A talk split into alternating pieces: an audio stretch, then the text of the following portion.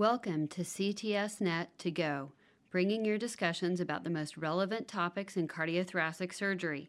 The Cardiothoracic Surgery Network, known as CTS Net, aims to connect the global cardiothoracic surgical community through communication, collaboration, education, and interaction among cardiothoracic surgeons and their teams across the globe. Learn more at ctsnet.org. My name is Shanda Blackman, and I'm just one of the hosts of CTS Net to Go. We hope you enjoy.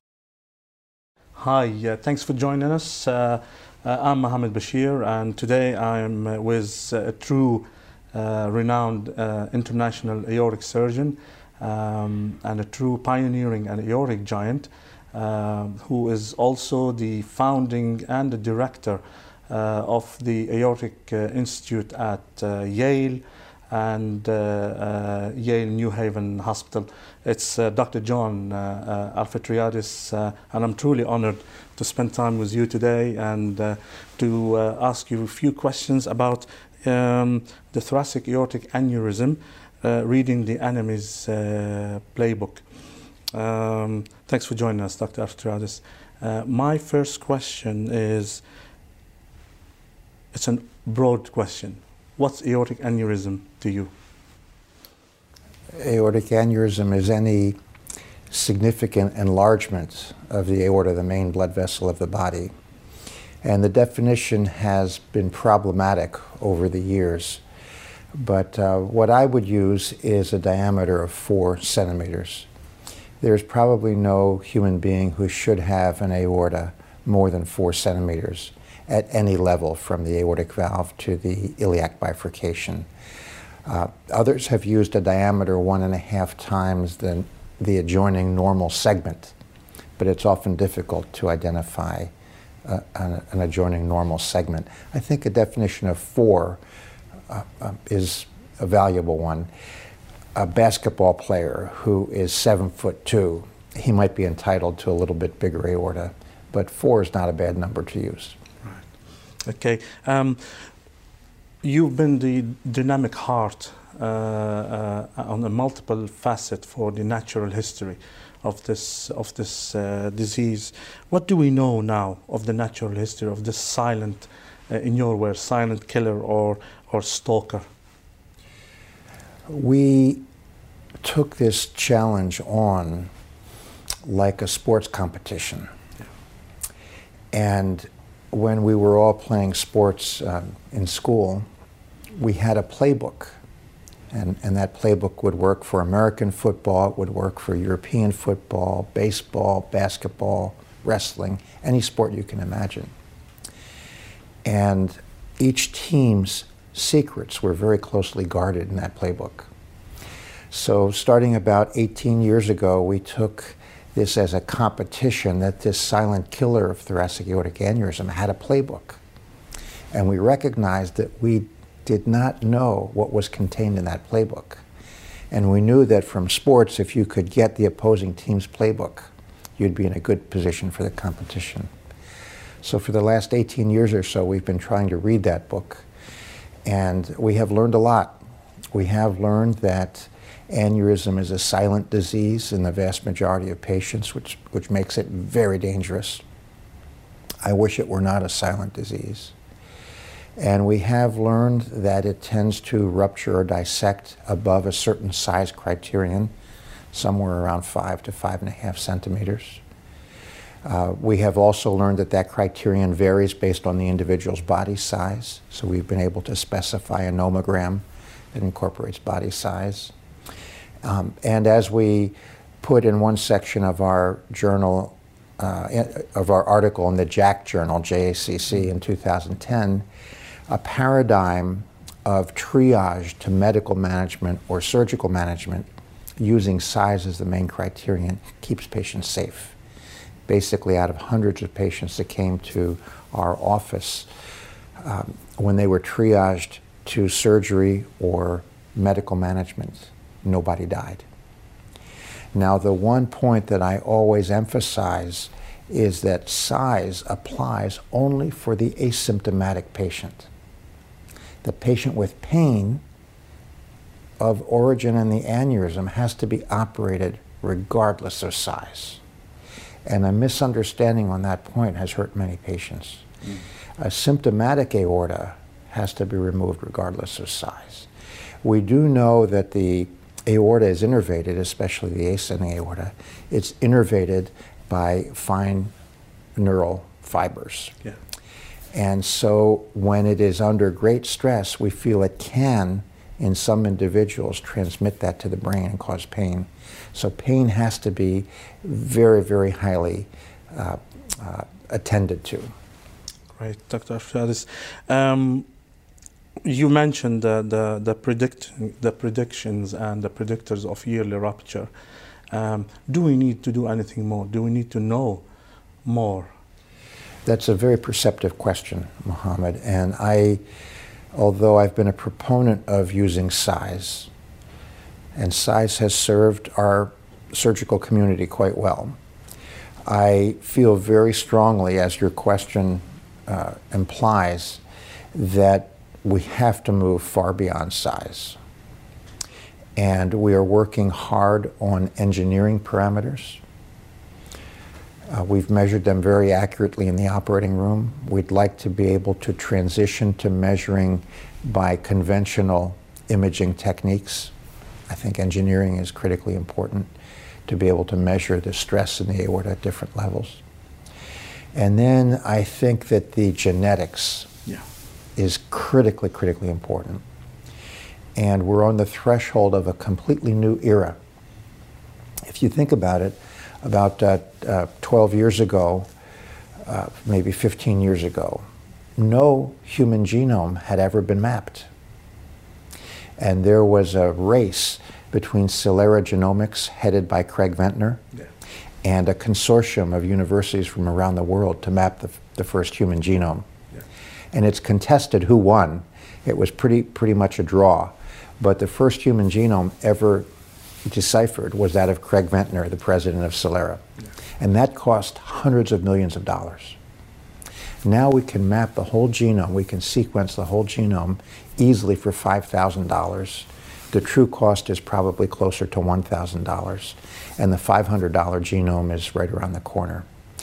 So we, we are at an unparalleled uh, opportunity to know the genome of our patients with aneurysms.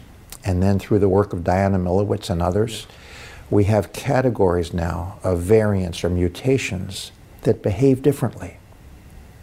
So we will very shortly, and we can already to a certain extent, triage patients based on the particular mutation that they manifest. And we know that mutation A and mutation B and C don't behave exactly the same. So there, there will be a different criterion for every different mutation. And you and I were both surgeons. We love to cut out the aorta. We love to put a new aorta in. It's challenging, it's demanding, it takes a lot of skill, and we love doing it.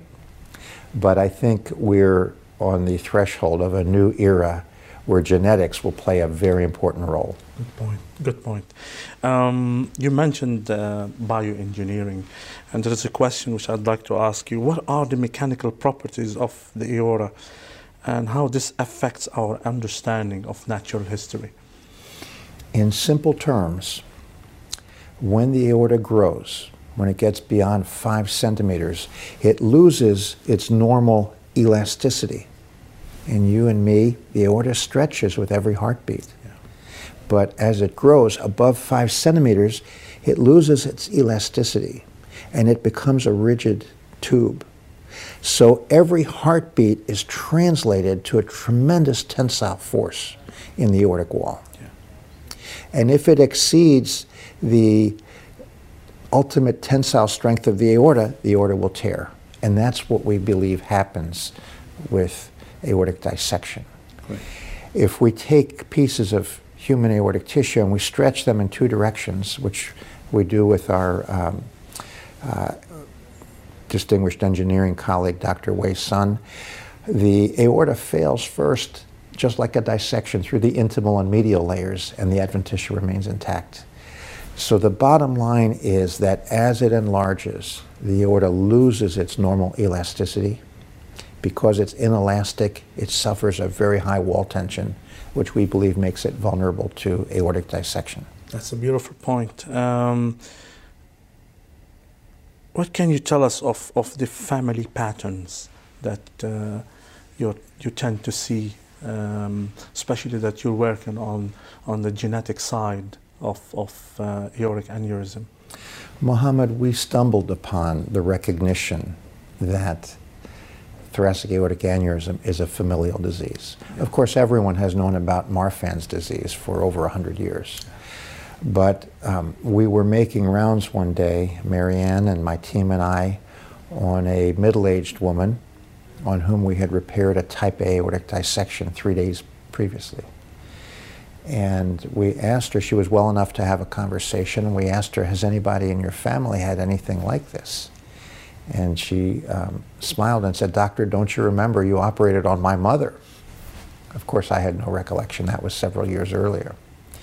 And then we asked her if anyone else in the family had been affected. And she became tearful, unconsolable. And come to find out, her daughter, her 12 year old daughter, was the youngest human being ever to die at our hospital of a type A dissection. So there we had three generations in one family. And that's when our residents and our students went to work constructing family trees. And the long and short of it is that we found in 21% of our patients with aneurysm, there was a family member with a known aneurysm somewhere in the body. And imagine, if you will, how high the true incidence must be if 21% already have had an image that has disclosed an aneurysm. So we feel, especially for the ascending aorta, that it is a highly genetically mediated disease. That's how we stumbled on it. Dr. Diana Milewicz in Texas had uh, uh, a year or two before found the exact same number uh, that we found. And if you take her data and our data, you can superimpose them perfectly one on the other. Yeah, it's great. Um, I want to stay with the gene therapy. And you, you said that there is a promise for gene therapy in the future. What, what do you anticipate would that be? And what would happen to surgery? Yeah. Well, I'm a, I'm a a heart surgeon like you. I'm not a geneticist by any means, but I do recognize how important genetics is in thoracic aortic aneurysm, probably in every single human disease. So I've tried to learn a little bit, and I've tried to push genetic investigation as much as I can. Now, um, when I am very en encouraged about the enhancements of our care that will come about through genetics. I'm not talking about going in and modifying the genome. That may be possible in the not too distant future. But I'm thinking that knowing the mutation can help us predict for a particular patient how that aorta will behave. Furthermore, if we know the mutation, then that should take us through basic science to the protein that's affected. If we know the protein that's affected, then I am hopeful that conventional drugs can be designed that can prevent the aneurysm from progressing and causing complications later. Uh, do I think that uh, this will eliminate aortic surgery? I don't think so, not by any means. Maybe after my generation and your generation, maybe something will happen. And if you'd like, we can speak a little bit about drug therapy for aneurysms. But um, I think that perhaps in the long term, maybe for children being born today, if they have the, the gene to cause an aneurysm, maybe by the time they're young adults, we'll have drugs that are targeted to the particular mutations. Excellent. Stay, staying with the point of drugs, uh, uh, Dr. Elefteriades, what's what's happening to losartan and the beta blocker? There is a there is a big controversy going on. Could you just put our minds to rest with your own views and comments? Well, mankind has always wanted a magic pill for everything. The elixir. Yes, always. Everybody wants a vitamin that they can take to prevent heart disease. Uh, and, and every candidate molecule or drug has has failed to be uh, confirmed for heart disease in general. Now, Dr. Hal Dietz and his colleagues have done the most tremendous scientific work implicating the TGF beta regulation in the causation of Marfan's disease and other aneurysms. Just the most superb, high quality research. And it all suggested in the animal model and in very young infants and young children with Marfan's disease that losartan was having a beneficial effect. And I had the privilege of sitting with Dr. Dietz in his office and seeing the graphs and seeing the aortic size just stop growing. So there was tremendous hope for losartan trials, and they started all over the world. And the, the biggest one was recently reported, and I had the opportunity to review that study. And the bottom line is that losartan did not meet its expectations in this large clinical trial. The hypothesis was that it would cause better results than beta blockers. There was no placebo arm. The, the comparator was a beta blocker. And it just didn't meet its goal. Now, maybe the dose was too low. Uh, who knows what else may have gone wrong. But um, the other important point that I think we have to stress for our colleagues in medicine and surgery who deal with the aorta is that even the comparator of beta blocker is very poorly substantiated. And, uh, and we put a uh, review as a letter to the editor in NEJM that has a table that Dr. Bulat Ziganshin from my team, our research director, put together of every study of beta blocker treatment for Marfan's disease. And it's a very mixed bag. There's never been a demonstration of a positive clinical effect. And, uh, and to use a beta blocker as a comparator, I, I just want people to know that it's not an established proven treatment. I wish it were. Now, we always want to do something, and beta blockers, they make sense in a way because they, they diminish the cardiac impulse. Yeah. They make it softer. Yeah. And I personally think that their most important effect may be at blocking um, epinephrine storms, yeah. which can come from physical exertion or from an emotional event. We know now that two thirds of dissections are triggered by an extreme emotional event or, ex or, an extreme physical exertion in a patient with an enlarged vulnerable aorta. I think the, the biggest benefit of a beta blocker may come from putting a cap on the severity of the epinephrine response to those stressful events. I think it'll cap the heart rate and the blood pressure. And that may be the biggest benefit of a beta blocker. I don't start patients on a beta blocker myself. They usually come to us on a beta blocker. Excellent. Um, I know that uh, you, you're doing a different uh, uh, type of research on, on different uh, levels, different grounds. Uh, one of which, which is amazing, is the genetic sequencing.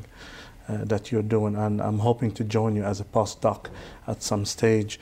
Um, would you like to share with CTSNet viewers and subscribers a breakthrough and something that you have achieved on that line? Well, there are two answers I can give to that, Mohammed. One is that we have been fortunate to sequence a lot of human beings with aneurysm disease. Yeah. Um, Dr. Alan Bale runs our sequencing laboratory, and we have already complete results on 105 human beings with aneurysm. Nice. There are another 75 cooking. It takes a long time to read 2.2 billion letters right. of a genetic code. So we have looked for all the variants that Dr. Milewicz and others have identified for Marfan's, Loeys Dietz, Ehlers-Danlos, and all the familial entities. And we found already among those 105 humans 21 new variants that are uh, very promising as disease causing mutations. They're all different letter changes, but they reside on genes known to be involved in the development of aneurysms. So that we feel is very exciting.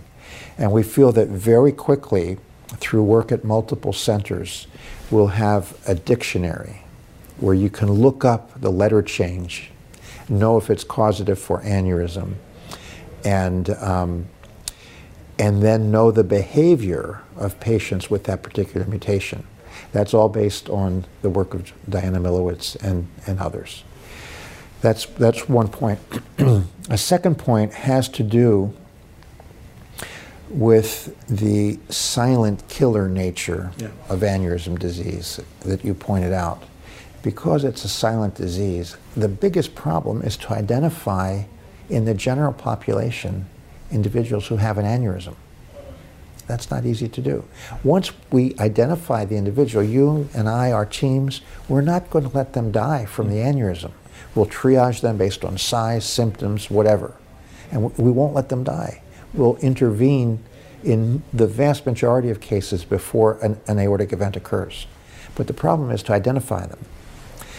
So um, we, together with scientists from Celera and Applied Biosystems, we looked at 33,000 different RNAs in the peripheral blood of aneurysm patients and compared them to normals. And we found the RNAs that were most up or down regulated. In other words, the most dysregulated from you and me and Yeah. other people without aneurysm disease. And we put 41 of them on a chip. And it turns out that that chip can distinguish with an 80% accuracy whether you have an aneurysm or not in the thoracic aorta. So we're very excited by that. We have replicated that already in a different population. We're doing a third replication, but we're excited. We feel it does have the potential uh, perhaps to identify patients in the general population. I'm hoping it could be like a PSA for prostate cancer. But we're not at the cl- stage of clinical application yet. It's a research tool at the present time. Sure. Great.